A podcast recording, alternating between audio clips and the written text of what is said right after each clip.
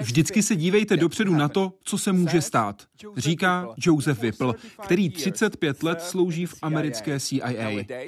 Dnes mimo jiné přednáší na Boston University Perry School of Global Studies. Jak si C I A vybírá své agenty? Jak je trénuje a kolik z nich neprojde? A jak se za jeho kariéru změnily nástroje špionáže? Vítejte ve světě vědy a otázek současné společnosti. Začíná Hyde Park Civilizace.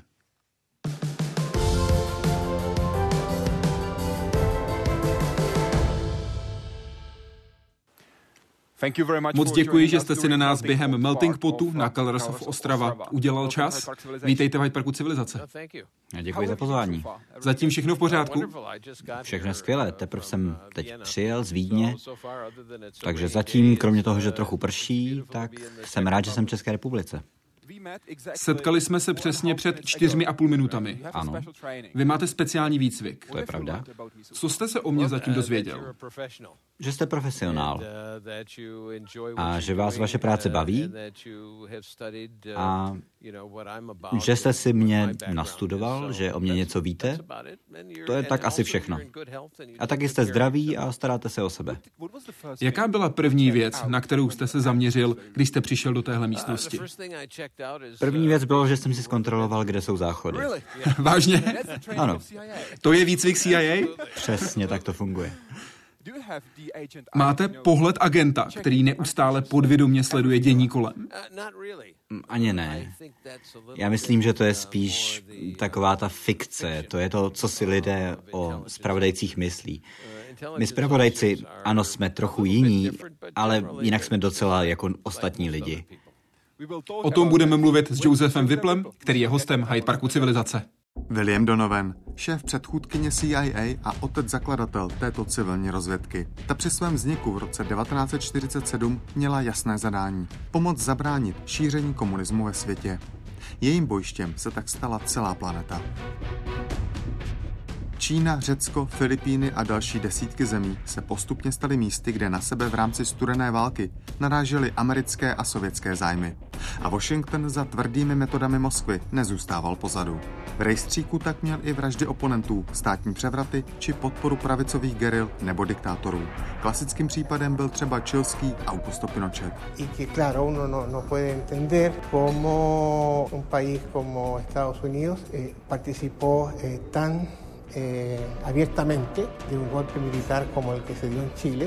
Po pádu komunistického bloku se zdálo, že hlavní bitvu C I A vyhrála. Brzo se ale ozval nový protivník a přišlo drsné probuzení. Útoky z jedenáctého září, které C I A nedokázala včas odhalit, tuto organizaci plně zaměstnali bojem proti terorismu a radikálnímu islámu. Vláda prezidenta Bushe mladšího jí dala téměř volnou ruku. Povolila i výslechové metody na hranici mučení, a nebo i za ní. The captured terrorist has information about a plot against our homeland. We need to know what he knows. Zároveň se výrazně rozšířily pravomoci a arzenál C I A. V Afghánistánu, Iráku a na dalších místech začala s útoky pomocí bezpilotních letounů a tato její robotická armáda se od jedenáctého září dramaticky rozrostla. Běžná práce v C I A se přitom od podobných nejviditelnějších akcí výrazně liší. Sběr informací a kontaktů nebylo a není pro kovboje, ale trpělivé analytiky. I proto agentura hledá hlavně experty na I T, psychologii, biznis nebo cizí jazyky. Přesně jako Joseph Wippl.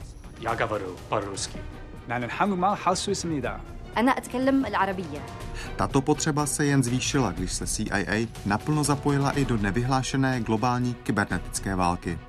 Jejího nejnovějšího bojiště. Jaroslav Zoula, Česká televize. Jak za vámi přišla C I A a nabídla vám práci?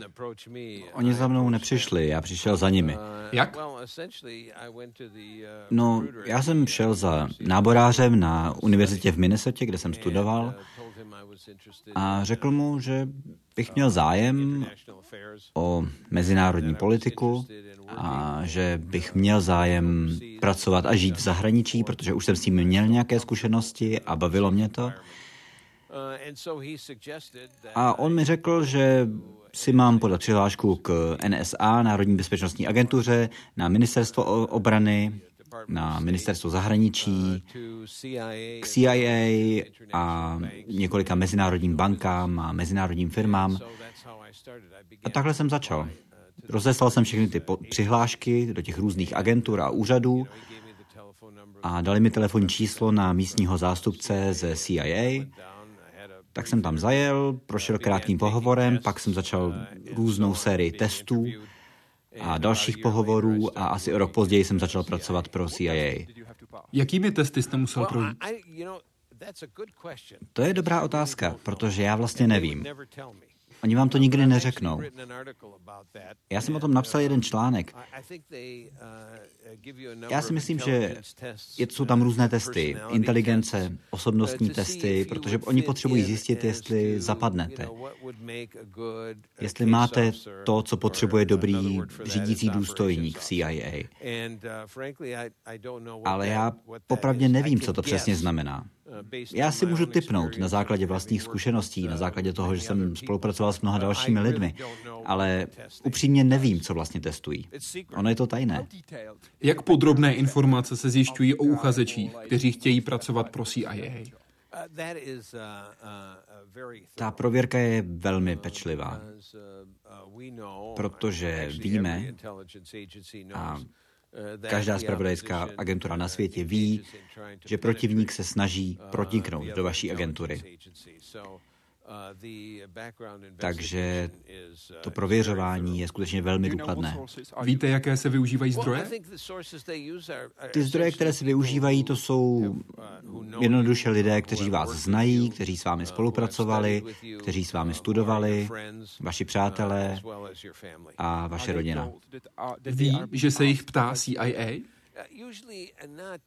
Obvykle ne, ale vědí, že se ptá nějaká vládní agentura. Takže třeba řeknou, my tady máme přihlášku a chtěli bychom se dozvědět co nejvíc o Josephovi Wipplovi. Ano. Nemůžeme vám ale říct proč, jen bychom se chtěli zeptat právě na něj a na lidi kolem něj. Ano. A teď, když učím, tak často se mě ptají na studenty, kteří si podali přihlášku někam a potřebují bezpečnostní prověrku. Takže vy nevíte, kam se hlásí? Ne vždycky. Ale můžete asi odhadnout. Někdy ano, někdy ne. Protože to je dohromady několik milionů lidí, když se podíváte, kdo všechno pracuje pro ministerstvo obrany, C I A, ministerstvo zahraničí, N S A a tak dál a tak dál.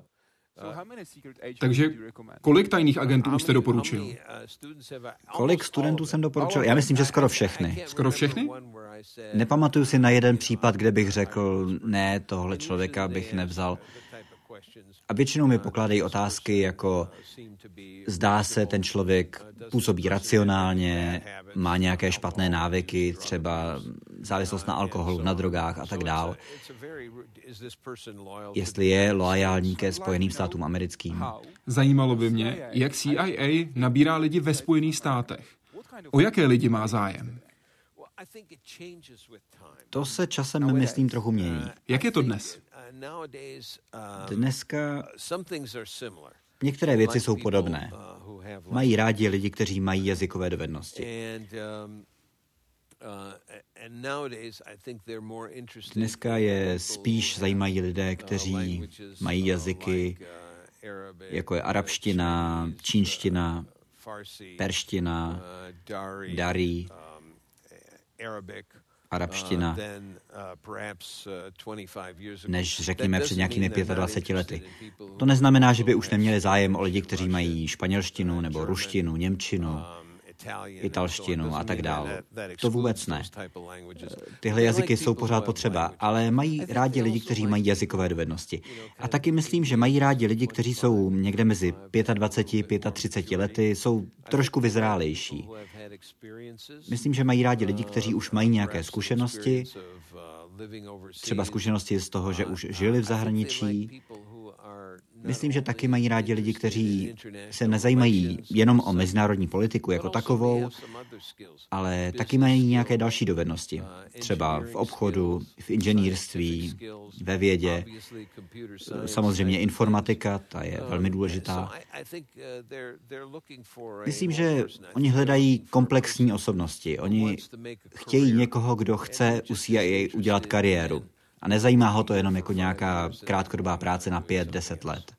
Je to práce na celý život. V podstatě ano. Chtějí samotáře? Vlky samotáře, jak se někdy říká? Vím, že to někdy má negativní konotaci. Já myslím, že potřebujete všechny typy lidí. Skutečně? Pokud chcete uspět, tak...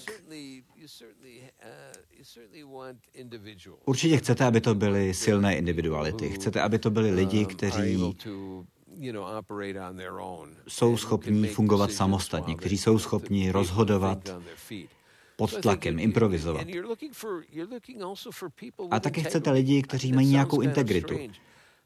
To možná zní trochu divně, ale ostatní se na ně musí být schopni spolehnout, musí plně důvěřovat integritu sebe navzájem v takovéhle organizaci, jako je C I A. Takže tohle je opravdu velmi důležité. A pak něco, na co se často zapomíná, musí být zdraví. To je také důležité. Na předchozí otázku jsem se zeptal kvůli té následující. Dobře. Pokud jde o vztahy, kolika lidem jste mohl říct, co skutečně děláte? Rozhodně to řeknete své nejbližší rodině. Takže kolika? Deseti lidem? To je možná moc, ale rozhodně to můžete říct rodičům, sourozencům, samozřejmě manželce, pokud jste ženatý. Protože někdo, kdo je samotář, je pro něj nebo pro ní jednodušší pracovat pro tajnou službu, jelikož má jen jeden život. Vy jste musel žít dva životy. Ano, ale to má prakticky každý. Jak jste se s tím vyrovnával? Skoro každý má normální život, má manželku, děti a tak dále. Jak jste se s těmi dvěma životy, které jste měl, srovnal? Ono je to vlastně docela jednoduché. Já jsem rozhodně neměl žádná tajemství před svojí ženou a nic takového, protože to prostě nefunguje. Kdyby to fungovalo, tak možná, ale... Ne. Vaše manželka musí vědět, co děláte. Jinak to nejde. Co když jste na večírku? Je to třeba vánoční večírek a přijde váš kamarád se svou rodinou a zeptá se, co děláš?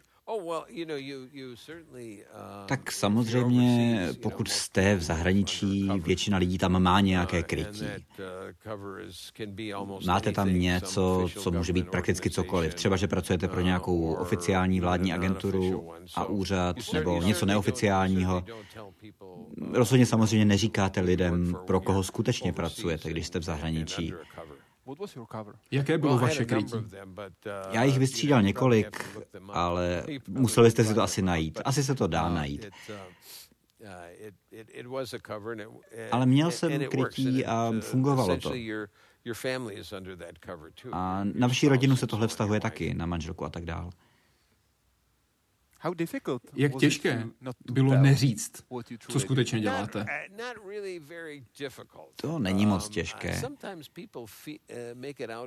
Někdy lidé mají pocit, že by to mělo být nějak náročné, protože vlastně lžete, ale popravdě většinu lidí nezajímá, co děláte. Vážně?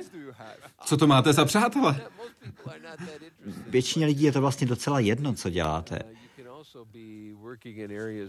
Také můžete pracovat v něčem, co je velmi příbuzné tomu, co tedy doopravdy děláte. Něco, co je podobné zpravodajským službám. A většinu lidí to opravdu moc nezajímá. Představte si, že máte sousedy ve Washingtonu D C, zeptají se vás, co děláte, a vy řeknete, no, pracuji pro vládu. Dobře. A je to. To stačí. Můžete mi říct, jaká zaměstnání jste měl jako krytí? Ne, nemůžu. nemůžu. Dobře, kolik jste měl jmen? V práci jsem vždycky vystupoval pod svým jménem, ale pokud jste aktivní někde jinde, a nechcete, aby protistrana věděla, kdo jste, pak můžete mít nějaký alias. Kolik jste jich měl? To si nepamatuju. Stovky? Ne, ne, ne, to... Hrstku. Hrstku. Měnil jste je často? Ne, ne, ne. Takže jste měl třeba pět až deset jmen, které jste používal?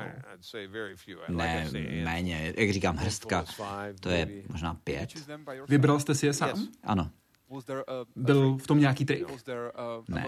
Byl tam skrytý nějaký důvod pro to jméno? Protože jste si třeba mohl říct, vyberu si jméno, které zní jako Niels Bohr, protože se mi líbí jeho práce. Niels Bohr, to je docela dobrá volba, ale ta jména, která si vybíráte, většinou jsou něco, co zní. Co zní rozumně a co si nikdo nezapamatuje. To, co je běžné. Ano, přesně tak. A lidé tedy zapomenou a budou zároveň věřit, že to není vymyšlené. Jak si C I A vybírá lidi v zámoří? Kde je hledá? Když se ptáte, jak hledáme lidi v zahraničí, je potřeba mít na paměti, že zahraničí je dost široký pojem. Pokud jde o to místo, cituji vaše slova. Kde se setkat s Iráčanem? Ne v Teheránu. V Paříži? Ano, tam najdete většinou tenhle typ lidí. To je pravda. A řekl bych, že ve velkých městech vždycky najdete ty nejlepší lidi. To jsou města jako Washington D C, nebo Brusel, Londýn, Tokio, Peking. To jsou všechno města, kam všechny země vysílají svoje nejlepší lidi. Jsou tam velké mezinárodní organizace.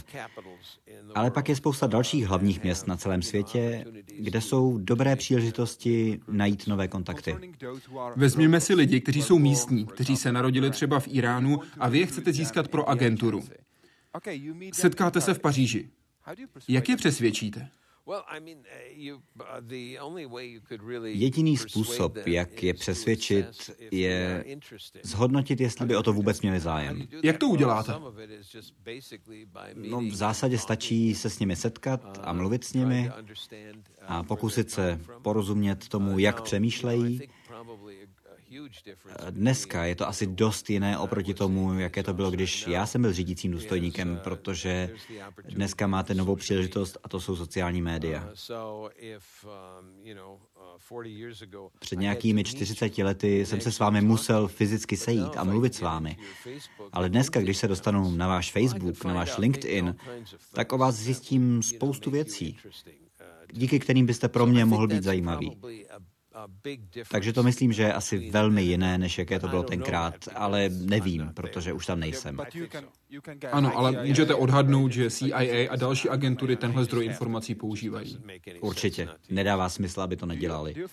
Myslíte si, že mají speciální oddělení zaměřená na získávání informací ze sociálních sítí? Já myslím, že určitě umějí využívat kybernetické nástroje způsoby, o kterých já vůbec nic nevím. Očekával bych, že umí dělat dost sofistikované věci v tom kybernetickém prostoru, ale já třeba mám účet na Facebooku, ale jenom z toho důvodu, že mě zajímá, co dělají moje děti, protože jinak bych se to nedozvěděl. Ale pro moje děti... Na Facebooku je spousta věcí. Kolik lidí čte můj Facebook? A nemyslím oficiálně, ale neoficiálně. Netuším. Pravděpodobně nikdo. Ale? Pravděpodobně nikdo. A to je zajímavé, protože nikdy si lidé myslí, že někdo je sleduje. Ale nikdo mě nesleduje. Nikdo, já nikoho nezajímám. Jediný důvod, proč by se vláda mohla zajímat o mě, je pokud nezaplatím daně. Ale jinak já vládu nezajímám. A většina lidí to má stejně. Vláda se o ně nezajímá. Ale někdy mám takový pocit, že lidé chtějí, aby se o ně vláda zajímala. Aby se někdo opravdu díval. Pokud jde o výcvik důstojníků, v červnu dva tisíce patnáct jste v rozhovoru pro Space Museum tečka org řekl, cituji, nejdřív musí projít výcvikem a je toho hodně. Co to znamená hodně? Tím myslím, že ten výcvik trvá dlouho. Což je? Měsíce, roky. než vás vypustí do terénu. Já osobně si myslím, že se příliš mnoho času tráví výcvikem a přitom ten nejlepší výcvik je jít do terénu s dobrým mentorem. Kdo byl vaším mentorem? Já jich měl několik. A jeden z nich nebyl moc dobrý, ale byl to skvělý chlap. Ale pak tam byli další, kteří byli velmi dobří a opravdu mi hodně pomohli. Hodně jsem se toho od nich naučil, takže já myslím, že tohle je práce, u které opravdu potřebujete dobrého mentora. Vy jste pracoval jako mentor? Ano, ano, určitě. Později, ano. Pro výcvik jakých dovedností? Já myslím celkově toho, jak se setkávat s lidmi, jak je zhodnocovat, pomoct lidem, jak se píšou věci a jak vůbec fungujeme. To je to, co vám dá dobrý mentor. A nejlepší mentor často jde příkladem. Vždycky jsem byl trochu skeptický k americké trpělivosti pro přátele a nepřátele. Nejsem si jistý, že máme přátele a nepřátele. Máme zájmy. Ano. Teď zním trochu jak prezident Trump asi, ale... Líbí se vám to? Ne, nelíbí. Ale my opravdu máme takovou tendenci vnímat svět hrozně černobíle. Ten náš pohled je strašně zjednodušený.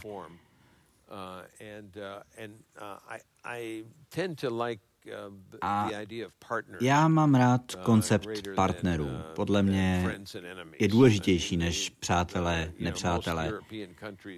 Většina evropských zemí jsou naši partneři. A někteří z nich jsou velmi blízcí partneři, jako třeba Britové, a, ale taky partneři v NATO a tak dál. A to samé platí pro Japonsko a spoustu zemí ve východní Asii. Ale zároveň i oni mají svoje zájmy. A to je nutné uznávat. Takže tyhle partnery Spojené státy pořád špehují. Nemyslím... Ona je to zajímavá otázka, kterou jste tímhle položil. Můj osobní názor je takový, že je nutné budovat víc speciálních partnerství mimo ten vztah pěti očí, což je Británie, Kanada, Nový Zéland, Austrálie a, a my. To je těch pět očí a já myslím, že potřebujeme víc takovýchhle speciálních partnerství, zejména se zeměmi, jako je třeba Japonsko, Francie, Německo, země Evropské unie.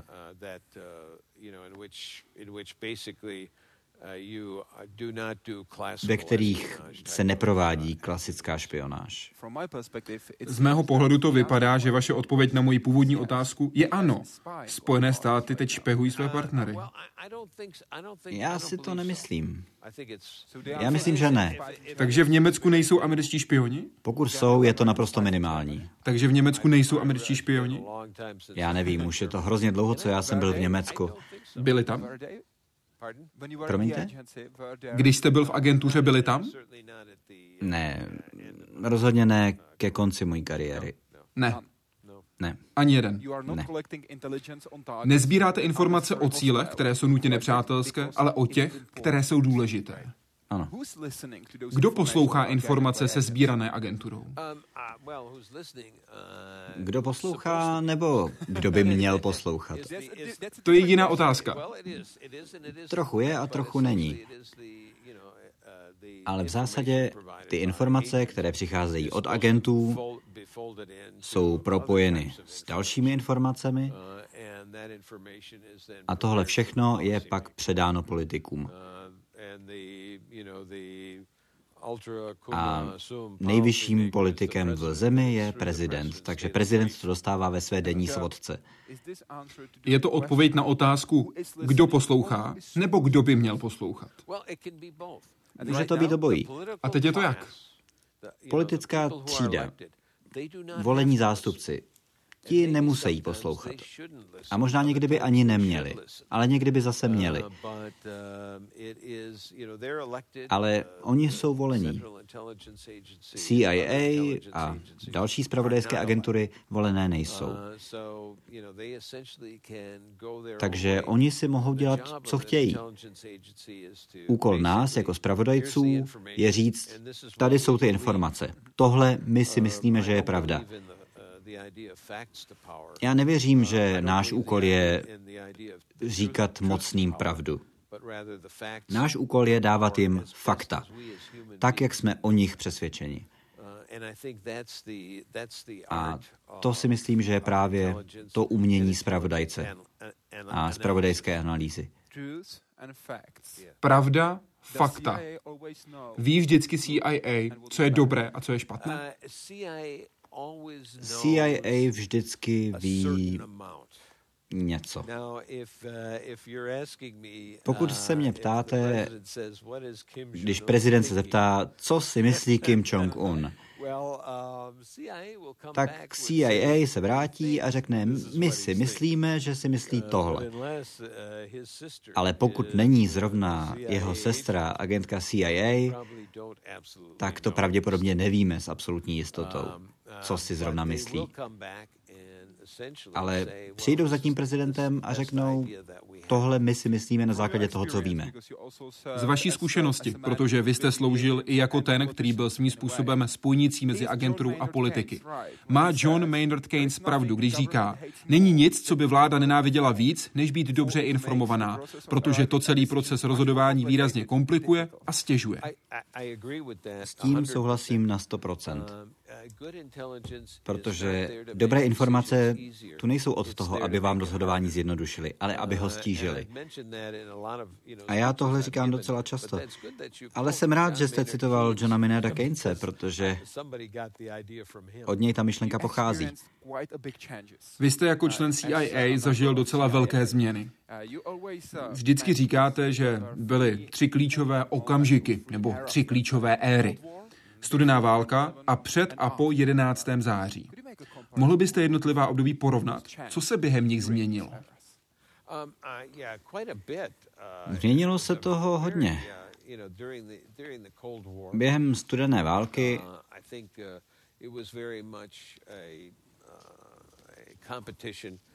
bylo jasné, že tady soupeří dva systémy.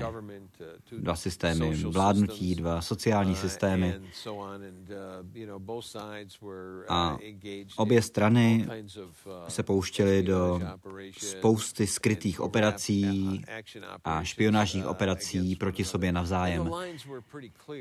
A to hřiště bylo vyznačené dost jasně. A v té době zpravodajci si užívali velkou podporu. Po konci studené války po celém světě, ale zejména tedy na západě, se začaly zpravodajské kapacity výrazně osekávat. A zároveň i obranné kapacity. A to nejenom tady, ale i v Británii, Francii, Německu a tak dál. Já myslím, že asi jediní, kdo neseškrtali zpravodajské služby, byli Rusové. Když já jsem byl ve Vídni v devadesátých letech, tak oni měli tam tolik zpravodajců jako předtím, před koncem studené války. Ale už se zajímali o něco jiného. Už se zajímali mnohem víc o ekonomiku, o politiku. Je zajímala rakouská politika, která nás nezajímala ani trošku. Takže tam došlo k určitému poklesu. I v našich kapacitách ohledně skrytých operací, ale po jedenáctého září došlo k obrovské změně. Podle mého názoru se obrovsky rozšířil počet skrytých operací a začali jsme se mnohem víc soustředit na místa, jako je Afghánistán, Pákistán, Irán, Irák. Čína samozřejmě, ta je velmi významná pro zpravodajce. A mnohem víc skrytých operací, než kdy předtím. A v jakých směrech? Kyberútoky, fyzické útoky na zemi? Já myslím, že v podstatě všechno. Kolik skrytých operací teď probíhá? Kolik jich proběhne za den? Já nevím. Dalo by se to odhadnout, že se dějí věci na Blízkém východě, tu a tam se něco dostane do novin, třeba v Sýrii, to je příklad. Samozřejmě, že probíhají skryté operace v Pákistánu, nepochybně, a tak dál, ale ten počet je tajný. Někdy jsou to ale věci tak velké, že se udržet v tajnosti nedají, jako je třeba to, co se dělo v Afghánistánu v osmdesátých letech. Ale většina toho dodnes zůstává tajná. Technické možnosti špionáže se během vaší kariéry, řekl bych, výrazně změnily. Věřím ve špionáž, ale také věřím v odposlouchávání a využívání snímků ze satelitů. Ale pro hlubší porozumění světa je, myslím, naprosto nezbytné získávání informací přímo lidmi. Proč si to myslíte? Protože lidi vám můžou vysvětlit, na co se díváte. Vysvětlí vám, co na tom obrázku je, co ten rozhovor vlastně znamenal. A to je to, co je na zprávách od lidí nejlepší.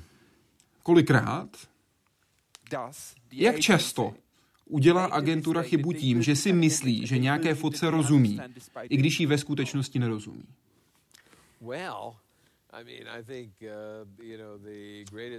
Já myslím, že asi nejlepším příkladem je samozřejmě to, co se dělo před válkou v Iráku. V roce dva tisíce tři. Ano. Byly k dispozici obrázky, o kterých si mysleli, že ukazují, dokonce dokazují, že dochází k výrobě zbraní hromadného ničení. Což ale nebyla pravda. Bylo to špatně interpretováno. Já jsem se téhle operace neúčastnil, ale zdá se, že tam někdo udělal chybu. Ale řekl bych, že dneska zpracovávání obrázků, zejména u cílů, jako je Severní Korea nebo Irán, to je velmi důležitá oblast. Když je řeč o Iráku a roku dva tisíce tři, jeden z důvodů, proč politici ze Spojených států podporovali ten krok, válku v Iráku, a jak vysvětlovali, proč chtějí jít do Iráku, byl postavený na informátorovi známém jako curveball. Byl i jedním z bodů, které zmínil Colin Powell ve svém projevu, ve kterém hájil válku v Iráku. Prosím, mohl byste třemi slovy co nejlépe popsat případ curveball? Tři slova, která by vystihla důsledky a informátora známého jako curveball jako takového. Řekl bych nepotvrzený zdroj. Nepotvrzený? Ano, jinými slovy, nic z toho, co řekl, nebylo nikdy potvrzeno jiným agentem nebo jiným zdrojem. Druhé slovo? Fabulátor. On byl fabulátor, vymýšlel si informace pro vlastní prospěch. A třetí? Špatné posouzení. Čeho? Těch informací, které předal. Americkou tajnou službou. Špatně bylo posouzeno to, co řekl. Bylo to špatně interpretováno. Nebo prostě lhal. Ano, říkal jsem, byl to fabulátor. On lhal. Prosím, popište ten případ. V zásadě v tom případě byl to německý případ.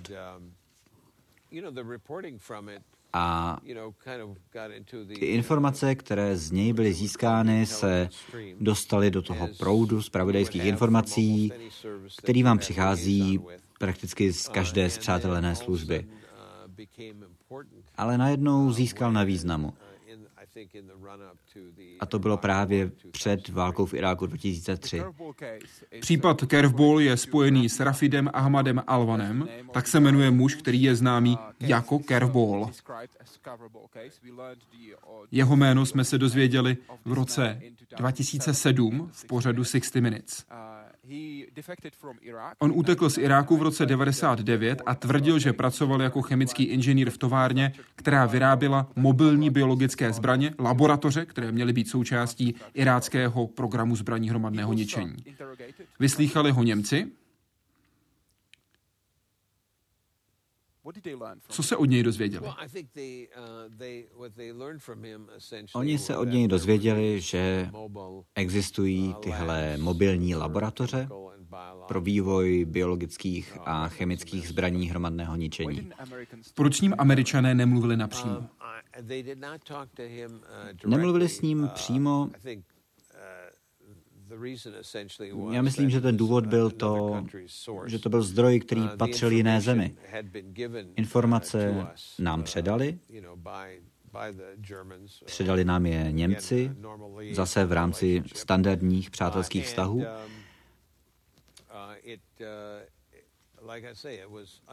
Ale jak jsem řekl, bylo to nepotvrzené. A pokud vás zajímá ta politická stránka věci, tak knížka George Teneta je velmi dobrým zdrojem, pokud vás zajímá tenhle případ. A tam se dočtete, že on měl pocit, že ho nedostatečně varovali. Tenet, jako ředitel C I A, měl pocit, že ho nedostatečně varovali o tom, jaké problémy tenhle případ má, že to je nepotvrzené a tak dál. A o tomhle byly velké diskuze. A to nejenom o případu Curveball, ale taky o uranovém koncentrátu, o těch takzvaných údajných raketách, které se našly, o spojnici mezi Saddámem Husajnem a Al-Qaidou. A nic z toho nebylo nikdy potvrzeno v tomhle období. A můj názor je takový, že oni prostě chtěli jít do války. A mysleli si, že stejně něco najdou. Že nějaké zbraně hromadného ničení tam stejně jsou. Ale nebyly. Vy jste sloužil jako řídící důstojník C I A v Německu od roku dva tisíce jedna. V knize, kterou napsal Ron Suskind, v knize The Way of the World, A Story of Truth and Hope in an Age of Extremism, vyšla v roce dva tisíce osm, konkrétně napsal, cituji, pravdou je, že někdo uvnitř C I A, muž, kterému Němci stoprocentně důvěřovali, doporučil Němcům, aby Spojené státy ke Curveballovi nikdy nepustili. Ano. Jeho jméno je Joe Wippl. To je pravda. Ano nebo ne? Poradil jste Němcům, aby Američany nenechali s Curveballem mluvit? Ne, ne, v žádném případě ne. Ono to vlastně bylo přesně obráceně. Tohle je jedna z takových těch věcí, které... Co jste jim řekl? No, v podstatě jsem jim řekl, jak to stojí v Tenetově knize. Můžete tyhle informace použít? Dáte nám přístup ke Curveballovi? Co řekli oni? Oni řekli, informace můžete použít, je to nepotvrzené, ale přístup ke Curveballovi vám nedáme. Proč? Protože je to jiná služba. Já myslím, že my bychom asi taky nedali přístup k našemu zdroji. A žádná služba by to neudělala.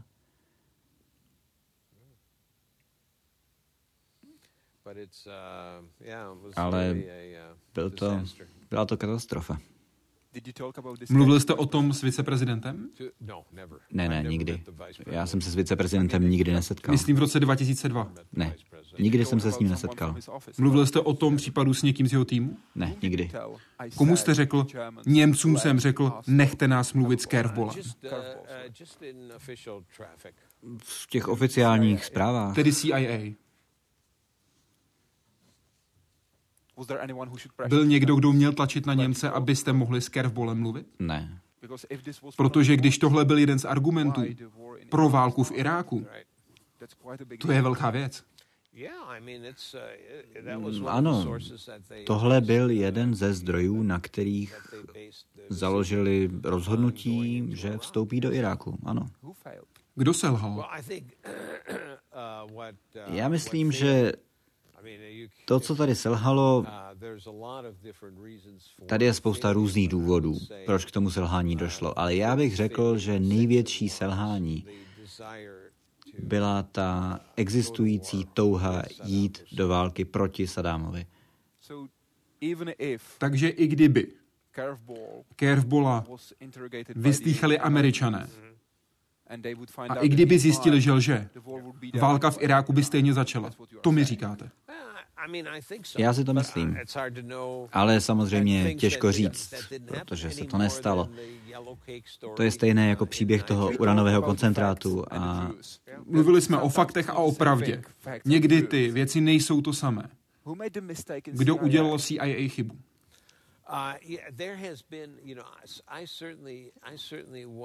Já jsem u toho nebyl. V Německu. Já jsem v podstatě celou dobu řešil jediný případ. A kdo udělal tu chybu? To byla chyba, která byla mnohem větší než jenom C I A. Jde jen o C I A, nejde mi o politiky.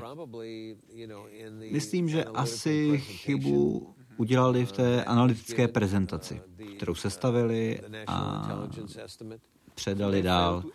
Takže selhali, když nedokázali vysvětlit, jak důležité tohle je.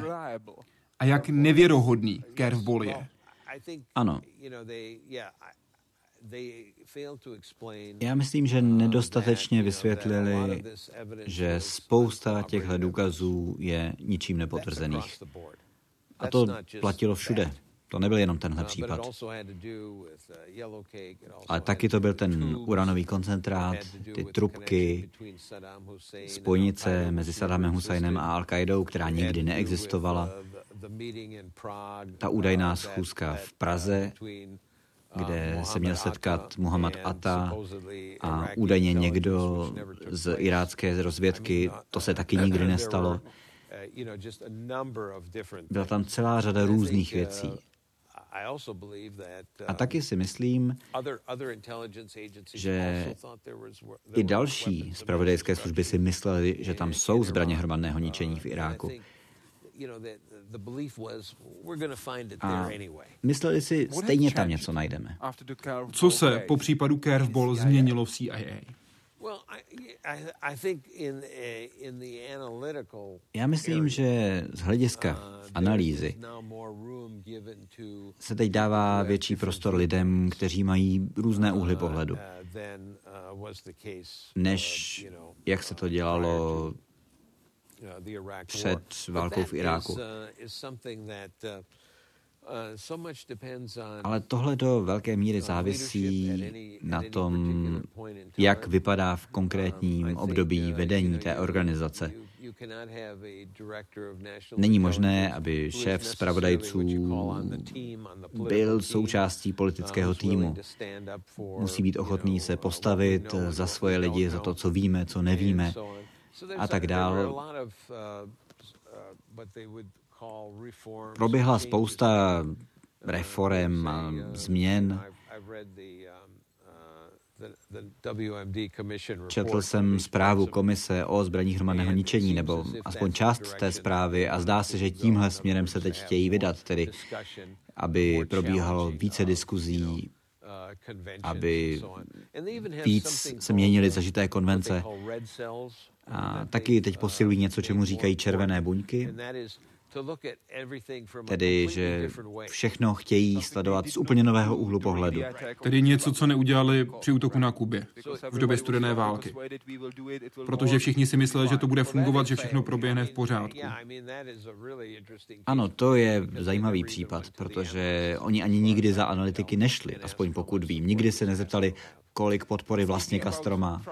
Když mluvíme o problémech, selháních, komplikacích, jeho vyzvědačství bylo podle Ministerstva spravedlnosti tou možná největší katastrofou v historii amerických tajných služeb. Mluvíme o Robertu Hansenovi. Kolik toho vynesl? Já si nemyslím, že Hanssen byl nejhorší. Kdo byl nejhorší? On byl hodně špatný. Nejhorší špioni, jaké jsme měli v amerických dějinách, to byli asi ti, kteří vyzradili tajemství atomové bomby. Projekt Manhattan. A určitě byly i další, další dost špatné případy. Myslím Aldrich Ames, ten rozhodně se řadí někam vedle Roberta Hansena. Johnny Walker z námořnictva, to byl taky hodně špatný případ. Takže nějaké špatné zkušenosti jsme rozhodně měli. Ale Hanssen napáchal hodně škod během asi dvaceti let. Myslím, že Robert Hanssen je zajímavý, aspoň pro mě v tom, že Hanssen nikdy se se Sověty nebo s Rusy nesetkal osobně. Vždycky vystupoval pod nějakým krytým jménem. A já nevím o žádném jiném případu, který by takhle vypadal. On prodal tisíce tajných dokumentů K G B. Šlo třeba o podrobné plány Spojených států v případě jaderné války, o informace o vývoji zbraňových systémů a části amerického programu na boj s cizími tajnými službami a další věci. Já jsem popravdě trochu skeptický, že by měl přístup k nějakým vojenským programům. Myslíte, že to je přehnané? Já, jak by se k něčemu takovému dostal? Jako agent F B I. To řekněte vy mně. Já myslím, že neměl. I přes tento, řekněme, otazník způsobil Spojeným státům a americkým tajným službám velké problémy. To je jasné. Samozřejmě z pohledu Spojených států. Z pohledu druhé strany to byla úspěšná operace. No to v každém případě. Vy jste to jméno zmínil. Aldrich Rick Ames. Byl agentem K G B v řadách americké tajné služby, ze špionáže byl usvědčen v roce devadesát čtyři. Jak dlouho trvalo, než se skutečně prokázalo, že právě on je tím krtkem? On se přihlásil jako dobrovolník v roce devatenáct osmdesát pět, takže to trvalo asi devět let. Kolik lidí zemřelo v důsledku toho, co on vyzradil? Asi deset. Deset amerických agentů bylo zabito, popraveno. Protože řekl Rusům, že jsou to dvojití agenti. Ano, že to jsou agenti. agenti. Že to jsou američtí agenti. Znal jste někoho z nich? Ne. V roce devatenáct osmdesát pět se Ames sám přihlásil do agentury, prodal Sovětům informace o programech F B I, konkrétně Sovětům prodal jména dvou důstojníků K G B, kteří pracovali ve Washingtonu při F B I a dostal za to padesát tisíc dolarů. Později dostal dva miliony dolarů. Co jim řekl? Co stálo za dva miliony dolarů? On jim v podstatě dal jména všech našich agentů v Sovětském svazu. A asi deset z nich bylo popraveno, celá řada dalších byla pozavírána do vězení a tenkrát by bývali velmi užiteční, protože to bylo v době, kdy Sovětský svaz už se začínal hroutit. A myslím, že to, co by nám bývali mohli říct, mohlo být velmi užitečné. Mohli jsme se lépe připravit na ten kolaps, ke kterému došlo asi za čtyři a půl roku poté, co oslovil Sověty. Co se dělo, když jste se dozvěděli, že první agenti, kteří pracovali v Rusku nebo v Sovětském svazu tehdy, byli uvězněni? Jak se postupuje? Poslali jste zprávu všem agentům, buďte opatrní, začíná přituhovat, nebo jste se rozhodli zajistit, že je dokážete dostat ze země? Jaký je postup? Já myslím, že tady Sověti postupovali velmi rychle. Velmi rychle si pro ně pro všechny došli. Takže tahle příležitost tam vůbec nebyla. Zachránit je. Zachránit je, nebo je nějak dostat ze země ven. Je těžké reagovat takhle rychle. Pokud se dostanete do takovéhle situace, kdy někoho povolají do Moskvy a pak se nevrací a říkáte si, co se stalo, proč nechodí na schůzky. A Sověti mimo jiné taky se pokusili odvést naši pozornost jinam. Od toho, že možná máme nějakého krtka v C I A, že možná je tu nějaký další důvod, proč všichni tihle lidé byli prozrazeni. A tohle, myslím, zpomalilo reakci ze strany agentury. Jaké byly závěry týmu, který hodnotil důsledky? To je velmi dobrá otázka, protože já s těmi závěry nesouhlasím. Já myslím, že oni měli tendenci ke všemu brát ten nejhorší možný odhad, líčit to v těch nejčernějších barvách. A také přišli s myšlenkou, že Sověti byli schopni námi manipulovat, protože věděli, o co máme zájem, díky Amesovi. Ale já si nemyslím, že je to zas takhle jednoduché. A nemyslím si, že vůbec měli nějaké důkazy, protože Sověti něco takového dělali. Já si myslím, že i když tohle byl velmi špatný případ, stejně jako případ Hanssen, stejně jako případ Johnny Walker, součást práce zpravodajce je to, že někdo vás někdy zradí. Ta pravděpodobnost je jenom asi nula celá nula nula nula nula jedna procenta, ale v určitý moment vás někdo zradí. Kolik je v C I A krtků? To je další. Já doufám, že žádný. Ale nevěříte tomu.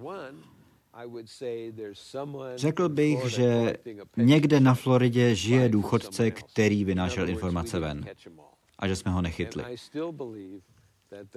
A pořád si myslím, že případ Gordievský zůstává otevřený. To byl britsko-sovětský agent, stále žije, žije v Británii, ale pořád nevím, kdo ho vyzradil. Hodně lidí říká, že to musel být Ames, ale já si nemyslím, že to byl Ames. Nebo že to musel být Hanssen, nemyslím si, že byl. Doufám, že v C I A žádný krtek není. Věřím tomu, že tam žádný není, protože zabezpečení agentury je velmi dobré, ale není to nemožné. A pokud jste zpravodajec, musíte počítat s tím, že dřív nebo později někdo do té služby pronikne, protože je šílenec, protože potřebuje peníze jako Ames, ale stane se to. Myslíte si, že C I A má krtky v různých zemích, v cizích tajných službách? Doufám, že ano. Ale nevím. To je otázka s odpovědí ano nebo ne. Odpověď teď tedy zní ano. Ano, doufám, že ano. Jak můžete věřit, že C I A je jediná, ve které nejsou krtci? Jak tomu můžu věřit? No, nějaké důvody pro to jsou. Jednak obecně to, že ta agentura velmi drží pohromadě. Má velmi dobrý bezpečnostní aparát a navíc zastupuje zemi, ke které můžete cítit pozitivní vztah. Právní stát, demokracie, svoboda a tak dál. Takže myslím, že v zásadě je to místo, které by nemělo mít krtky, ale není to nemožné. Jsem si naprosto jistý, že tuhle zeď znáte. Ano. sto dvacet devět hvězd. Jedna za každého, kdo zemřel ve službě. Ano. Kolik z nich jste znal? Jednoho nebo dva. Jak jste se vyrovnal s tím, že jste nemohl truchlit veřejně? Připomínat si je veřejně. Já myslím, že hodně z nich, hodně z nich mohlo být oplakáváno zcela veřejně a myslím, že rozhodně je jim vzdávána pocta. Ale mimochodem to platí i pro lidi z ministerstva zahraničí, kteří byli zabiti nějakým způsobem. Ale tohle je vlastně součást té práce, že se to může stát. Poslední dvě otázky. Kdybych vám zavolal na mobil, kolik lidí bude poslouchat? Nikdo. Ani vy nejste pro vládu zajímavý? Nikdo. Jen my dva. Ano. Kolik jste mi toho během našeho rozhovoru neřekl? Já myslím, samozřejmě nevyzrazují se zdroje a metody, to je známá věc. Zdroje a metody se udržují v tajnosti, ale většinu toho už stejně najdete v nějaké publikaci, nějakém filmu a tak dál. Ale já jsem se snažil zodpovědět všechny vaše otázky co nejupřímněji, co to dokážu. Tohle zní jako odpověď politika. Ale není. To je pravda. To je pravda. Upravil jste něco ve svých odpovědích, abyste to mohl veřejně říct a zároveň nic nevyzradil? Myslím, že ne. Ne, vůbec ne. Já jsem nevěděl vůbec, na co se mě budete ptát, ale je užitečné, že už posledních deset let učím na univerzitě, takže dostávám spousty otázek ze strany studentů i dalších lidí. Ale já si opravdu upřímně myslím, že zpravodajské služby jako téma v mezinárodní politice jsou stále důležitější a důležitější. A pokud chce nějaká vláda dobře, racionálně rozhodovat, tak na to potřebuje informace. A to je vlastně všechno, co se děje v našich veřejných životech. A já jsem přesvědčený, že ideálem studia zpravodajských služeb, to jsou Britové, ti se tomu věnují opravdu hodně, ale začínáme je dohánět. A myslím, že i kontinent se zlepšuje. Francouzi jsou v tom teď velmi dobří, ale tohle je opravdu důležité téma. Zpravodajské služby jsou velmi důležité a je velmi důležité, abychom získali ta nejlepší fakta a dali je našim politikům. Říká Joseph Wippl. Děkuji vám. Nemáte zač, rád jsem vás poznal. A děkuji vám, že jste sledovali Hyde Park Civilizaci. Celý rozhovor najdete v češtině i v angličtině na našem webu w w w tečka hyde park civilizace tečka c z. Děkuji vám a přeji hezký večer.